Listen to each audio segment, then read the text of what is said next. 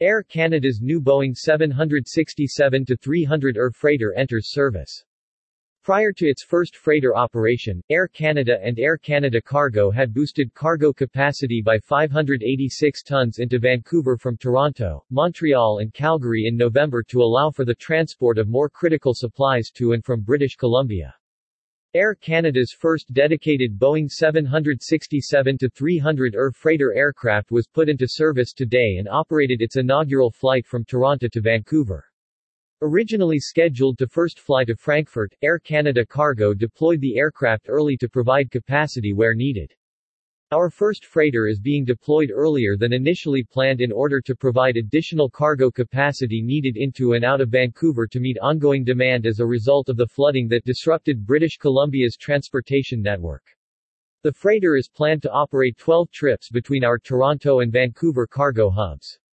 Our teams have also worked extremely hard over the last several days to get our freighter into service early to aid in the transport of goods to Vancouver, said Jason Berry, Vice President, Cargo, at Air Canada.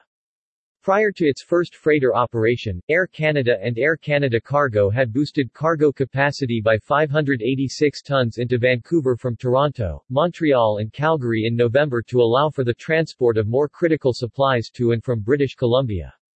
The first freighter aircraft is currently planned to operate between Toronto and Frankfurt for the remainder of 2021, in addition to the flights to Vancouver.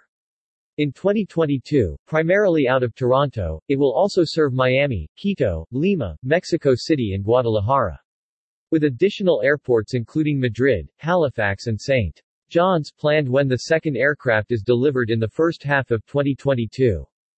The Boeing 767-300 ER freighters will allow Air Canada Cargo to offer five different main deck configurations, increasing the overall cargo capacity of each aircraft to nearly 58 tons or 438 cubic meters, with approximately 75% of this capacity on the main deck.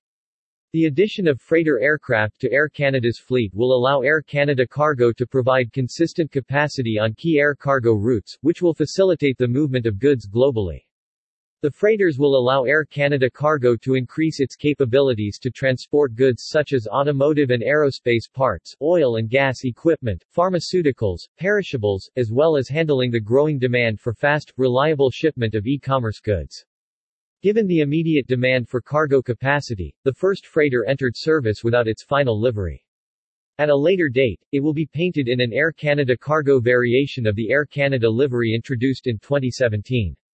Since March 2020, Air Canada has operated more than 13,000 all-cargo flights globally using its wide-body passenger aircraft as well as certain temporarily modified Boeing 777 and Airbus A330 aircraft, which have additional available cargo space due to the removal of seats from the passenger cabin.